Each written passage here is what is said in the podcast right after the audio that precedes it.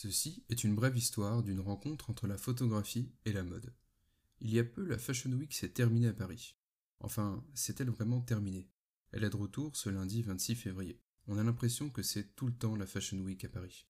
Ce qui n'est pas totalement faux. Les collections s'enchaînent, les créations oscillent entre passé et renouveau. Une chose est sûre, l'image est omniprésente. La photographie est l'outil indispensable pour quiconque désire tout montrer de sa mode au monde entier. Salut et bienvenue dans ce nouvel épisode d'Aza. La photographie est arrivée assez tôt dans le monde de la mode. À vrai dire, la rencontre entre ces deux mondes s'est faite grâce à la parution des premiers magazines de mode qui sont devenus par la suite iconiques. Je fais ici référence à Vogue. Par exemple, la première parution date quand même de 1892, ou encore Harper's Bazaar, Femina, Jardin des modes. Et à ce moment-là, ce sont surtout des dessins, des illustrations qui remplissent les pages des magazines de mode. Il faut attendre quelques années pour que les premiers noms, aujourd'hui mondialement connus, intègrent le monde de la mode. Il faut noter que le style est bien différent de la photo de mode d'aujourd'hui, et c'est normal, c'est l'évolution constante de deux médiums qui s'entrelacent. Il faut donc attendre l'arrivée d'Adolphe de Meyer, d'Edward Station, pour apporter une première touche d'innovation, avec les premières publications de photographie. Il y a déjà deux façons de photographier la mode. Certains préfèrent les studios, d'autres la rue et la lumière naturelle. Quoi qu'il en soit, la photographie prend le dessus sur le dessin et les années 1920 sont révélatrices de plusieurs choses. On parle du vêtement, mais également de conseils de savoir-vivre, de beauté. L'image de la femme moderne est en train d'évoluer, le surréalisme est présent. D'ailleurs, Man Ray crée la très célèbre photographie Le violon d'Inde. Réalisé en 1924, le violon d'Ingres présente le corps nu d'une femme, dos à l'objectif. Il représente celui d'Alice Ernestine Prin, connue sous le nom de Kiki de Montparnasse, qui fut la muse et la compagne de Man pendant cinq ans. Sur son cliché, l'artiste a dessiné à l'encre de Chine les ouïes d'un violon. La posture adoptée par la jeune femme, les bras repliés, n'est d'ailleurs pas sans analogie avec la forme de l'instrument. Pour l'anecdote, cette photo a été vendue en mai 2022 à plus de 12 millions de dollars. Paris, la capitale de la mode, devient accessoirement capitale de ce style photographique. Les créations de Gabrielle Chanel, d'Elsa Schiaparelli sont photographiées et mises en avant par Cecil Beaton et d'autres. Erwin Blumenfeld apporte une touche spectaculaire en photographiant Lisa Fansagrive suspendue à la tour Eiffel. Elle épousera le très célèbre photographe Irving Penn et aura une immense carrière de mannequin. Paris devient donc capitale de la mode grâce notamment aux photographes qui choisissent la rue à la place des studios. Et à ce moment-là, même si la femme qui s'émancipe est mise en avant par la photographie, elle n'en reste pas moins la femme objet pour certains. Les compositions sont multiples. Il y a le fond, le vêtement et la femme. Mais ce qui va jouer là-dedans, ce qui va diriger le regard, là où la photo doit être forte, ce qui va trancher, c'est bien la personne qui va photographier, et qui va, de par ses choix, avoir un impact artistique qui peut rester dans les mémoires. En constante évolution, en perpétuel mouvement, la photographie de mode a toujours surpris, comme par exemple au cours de la Seconde Guerre mondiale, les éditions anglaises et américaines de Vogue continuent de paraître, contrairement à l'édition française. Cecil Beaton a photographié pour le Vogue anglais en 1941 un modèle défilant dans les ruines de Londres avec pour légende Fashion is indestructible. Après la guerre, tout s'accélère, la haute couture française est en place, une nouvelle vague de photographes et de créateurs émerge. Irving Penn, Richard Avedon. On entre dans une nouvelle décennie. Les années 60 offrent un basculement dans la façon de présenter la mode. Quant aux photographes, ils sont aussi de plus en plus des témoins. À travers des images rendues iconiques aujourd'hui, ils ont été témoins de moments de mode, comme par exemple Helmut Newton en 1966, quand il photographie Karl Lagerfeld, à ce moment-là pour Chloé, dans le Vogue anglais. D'ailleurs, je pense qu'on va faire une grosse parenthèse Newton, sans dérouler sa biographie complète, mais en s'intéressant à sa photographie et comment son nom est resté dans l'histoire. Helmut Newton a photographié pour les Vogue anglais, américains, français. Pour le magazine Elle, il était bon partout. De ses premières photos pour Courrèges en 1964, en passant par Saint-Laurent, il s'est forgé une manière bien à lui de capturer des moments de mode, comme par exemple en 1975, pour le premier smoking femme d'Yves Saint-Laurent. Photo faite rue Aubriot dans le Marais à Paris. On peut y voir deux femmes, l'une en costume clope à la main, la jambe droite en appui sur le trottoir, et la deuxième femme à côté d'elle entièrement nue. La photo est faite de nuit, moment de mode iconique. Une photographie incroyable. Et bien sûr, ce n'est pas la seule photo faite ce soir-là. Newton devait faire une photo pour le Vogue Paris, c'était ça le job. Le côté éditorial avec l'actrice Vibeke Knudsen, mais juste après, il demanda à une deuxième mannequin de se dévêtir et de prendre également la pose. Le style Newton dans toute sa splendeur, sa provocation. Certains qualifient son travail de porno chic, entre guillemets. D'ailleurs, cette photo m'amène sur une phrase de Newton prononcée dans un documentaire fait par sa femme June. Je cite Une bonne photographie de mode doit ressembler à tout sauf à une photographie de mode, à un portrait, à une photo souvenir, à un cliché de paparazzi. Fin de citation. Cette réflexion l'a suivi toute sa vie. Il pouvait photographier le corps d'une femme nue avec un berger allemand à côté, en bord de piscine, pour le calendrier Pentax en 76, mais il pouvait aussi mettre en scène ses mannequins, comme dans une série de photos baptisée Soins esthétiques. L'érotisme, l'amour des femmes, le glamour, la violence, il représentait tout ça dans sa photographie. Sa femme June, avec qui il avait une immense complicité, le remplaçait même parfois, sous un nom d'artiste, un nom d'emprunt, Alice Spring. Elle a travaillé son art du portrait pour les célébrités à travers Vogue ou Vanity Fair.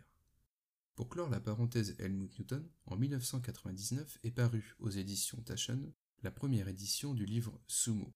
L'idée est très simple. C'est un livre géant de 400 pages qui pèse 30 kg, 50 cm par 70, qui représente toute l'œuvre de Newton. À l'époque, le designer Philip Stark conçoit même un support pour le soutenir et le présenter. Fabriqué à 10 000 exemplaires, il sera vendu 1500 dollars. Quelques années plus tard, les originaux se vendront jusqu'à 20 000 dollars sur le site de l'éditeur et en 2020, l'éditeur ressort une version plus petite qu'ils appellent le Baby Sumo, vendu tout de même 1250 dollars, et c'est toujours disponible. Sinon, on peut toujours se rabattre sur la version beaucoup plus accessible au grand public, à 125 dollars, c'est tout aussi bien. Dans un genre similaire, et à la même époque, je pourrais vous parler aussi de Guy mais je pense que je vais garder mes mots le concernant pour un prochain épisode. Revenons à nos moutons et faisons un petit bond dans le temps. Les années 80 marquent une métamorphose du milieu de la mode, et cela concerne bien évidemment la photographie. C'est le temps de la publicité, des énormes campagnes de pub où les directeurs artistiques sont de plus en plus influents à l'image de la très célèbre Anna Wintour, qui arrive à la tête du Vogue américain en 1988. C'est aussi le temps d'une nouvelle vague de grands photographes comme De Marchelier, Weber, Testino, Reeves, ou encore Lindbergh, qui sera à l'origine de quelque chose de grandiose, mais ça je vous en parle juste après. Histoire de se faire un premier récap. Avant, on voyait les photos de mode uniquement dans les magazines de mode. Avec le temps, on les découvre maintenant dans des campagnes de pub. La photo de mode se démocratise, elle est plus visible, plus accessible, à l'image de la mode elle-même. Et parallèlement à cela, il y a un créateur qui se démarque. Il entre chez Chanel en 1983 et il y restera toute sa vie.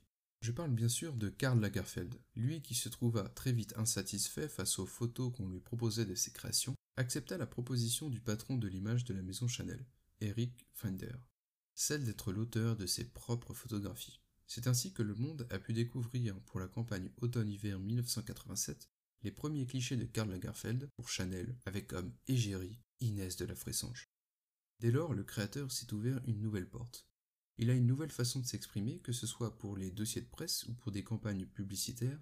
Il installe à travers sa manière de photographier une véritable image de marque.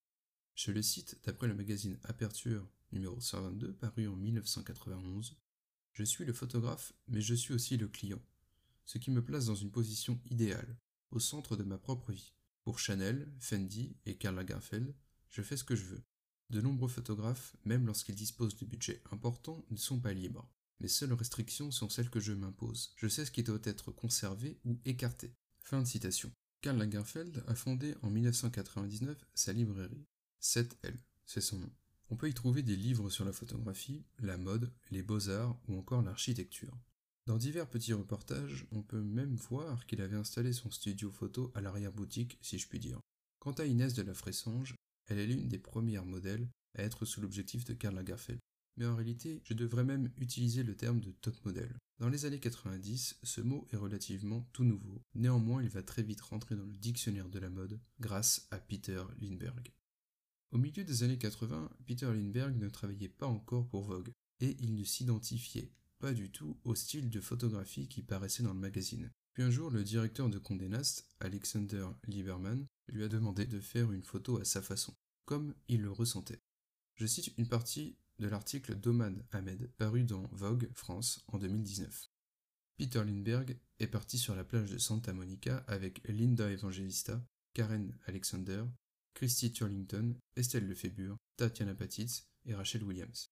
Simplement vêtu de chemises blanches, le résultat était aux antipodes de la composition formelle de la photographie de mode et de ses codes stricts, ce qui signifiait à l'époque des clichés de mannequins lourdement maquillés. A l'inverse, Peter Lindbergh a montré ces mannequins encore à peine connus, sans prétention, riant dans un pur moment de joie et d'authenticité. C'est avec cette photographie et celle réalisée pour la couverture du Vogue anglais en janvier 1990 que Peter Lindbergh amène sur Terre les top modèles. Elles vont devenir des icônes de leur génération et la photographie de mode vient de nouveau de franchir un cap. Pendant ce temps émerge un nouveau terme, une nouvelle manière de définir cette nouvelle photographie de mode, les image makers. En effet, certains redéfinissent les photographes de mode. D'ailleurs, Jean-Paul Goud se disait faiseur d'images. C'est quand même assez particulier. On dirait qu'est apparu un nouveau rapport entre le photographe, la personne qui pose, le client et les inconnus qui vont regarder la photo. Comme si l'objectif initial ou le but final, ce n'est pas de créer une simple photographie, mais de penser, de réfléchir à une image pour qu'elle soit la plus importante possible pour une pub de parfum ou encore pour le dernier sac d'une grande marque. Tout ça pour qu'elle ait le plus d'impact possible dans un but bien précis. Mais où tout cela nous mène? Quelques années plus tard, à l'aube du croisement de l'argentique et du numérique, quelle évolution va une nouvelle fois tout changer? Désormais, les rédacteurs chefs de magazines ont une grande influence sur la diffusion des notions de beauté, d'identité féminine. Depuis quelques années maintenant, le terme lifestyle est devenu commun. Les image makers, entre guillemets, se sont banalisés. Avec le numérique et l'arrivée d'Internet, tout s'accélère, tout va très vite, trop vite même. Aujourd'hui, le photographe a-t-il encore une marche de manœuvre artistique sur son shooting, quand son boîtier est relié au dernier Mac en vogue par un câble, avec une équipe derrière qui va donner son avis sur le moindre cliché. Une chose est sûre, la mode est en constante évolution, tant pour les pièces de créateurs que pour les nouvelles générations de mannequins qui arrivent. Hier elles étaient égéries, aujourd'hui elles le sont toujours, mais avec un compte Instagram en plus. Les réseaux sociaux sont devenus la norme, et ça vaut aussi pour les photographes. Grâce à leur travail et aux nouveaux médias, ils sont devenus pour certains presque aussi demandés que certains top modèles. Aujourd'hui, la mode se démocratise et son image aussi. Hier, les photographes se battaient près du catwalk pour prendre la lumière, car oui, à l'époque, on mesurait la lumière pour faire sa photo, les flashs crépitaient. Aujourd'hui, les téléphones portables sont brandis et diffusent en live pour tout immortaliser. À l'image de Bella Hadid en 2022, lors du défilé Copernic, avec la fameuse robe peinte sur son corps, iconique moment de mode. Aujourd'hui, la mode semble plus accessible, du moins on rêve un peu plus, grâce à Loïc Prigent par exemple, véritable expert français de la mode. Sa chaîne YouTube regorge de sublimes vidéos, backstage comme onstage. Allez-y foncez, abonnez-vous. En 2024, quelle est la place de la photographie de mode? Ou même, quelle est la place des photographes? La photographie de mode a bien évolué depuis le temps. D'abord dans les magazines, puis avec l'essor de la publicité, elle s'est propagée sur des affiches géantes, il y a cet aspect commercial marketing, mais il y a aussi un aspect, entre guillemets, société, un aspect sociétal. Depuis toujours, volontairement ou non, la photographie de mode inspire les femmes, les guide, les influence à travers des choix. Et sur certains plateaux, Karl Lagerfeld racontait que parfois, il y a tellement de monde autour du photographe, entre le make-up, la styliste, les bijoux à porter, etc., etc., il y a tellement d'intervenants qu'on ne saurait déterminer de qui est l'image finale. Ça rejoint un peu l'idée de l'image maker. Outre ce phénomène, la photographie peut être recadrée, retouchée, on peut rajouter du texte dessus. Que devient alors la photographie pensée à la base par le photographe? Heureusement pour tout le monde, la place des photographes de mode aujourd'hui peut se trouver dans les galeries, à travers des expos dans les musées, et la mode étant en perpétuel mouvement, on voit même arriver sur le marché une nouvelle génération de photographes qui ne fait pas exclusivement de la mode. Et ce n'est pas surprenant quand on remarque bien Aujourd'hui, la mode et son image sont partout à travers tous les arts. Il faut donc en capturer l'image de plein de manières différentes. L'avant-première de Dune partout. À Londres, il y a peu, Zendaya a fait bugger Internet dans une tenue Mugler de 1995. Vous avez sûrement vu passer l'image, elle ressemble un peu à ces trois PO. Et là, à ce moment-là, il fallait capturer l'image. Le cinéma est un bon exemple, à l'image de Greg Williams, qui photographie les célébrités dans les coulisses des Oscars ou dans un couloir du Ritz à Paris. Heureusement pour tout le monde, la photographie de mode continue de nous surprendre et de nous émerveiller. Tu peux t'abonner au podcast pour ne rien louper des prochains épisodes. Gros bisous, ciao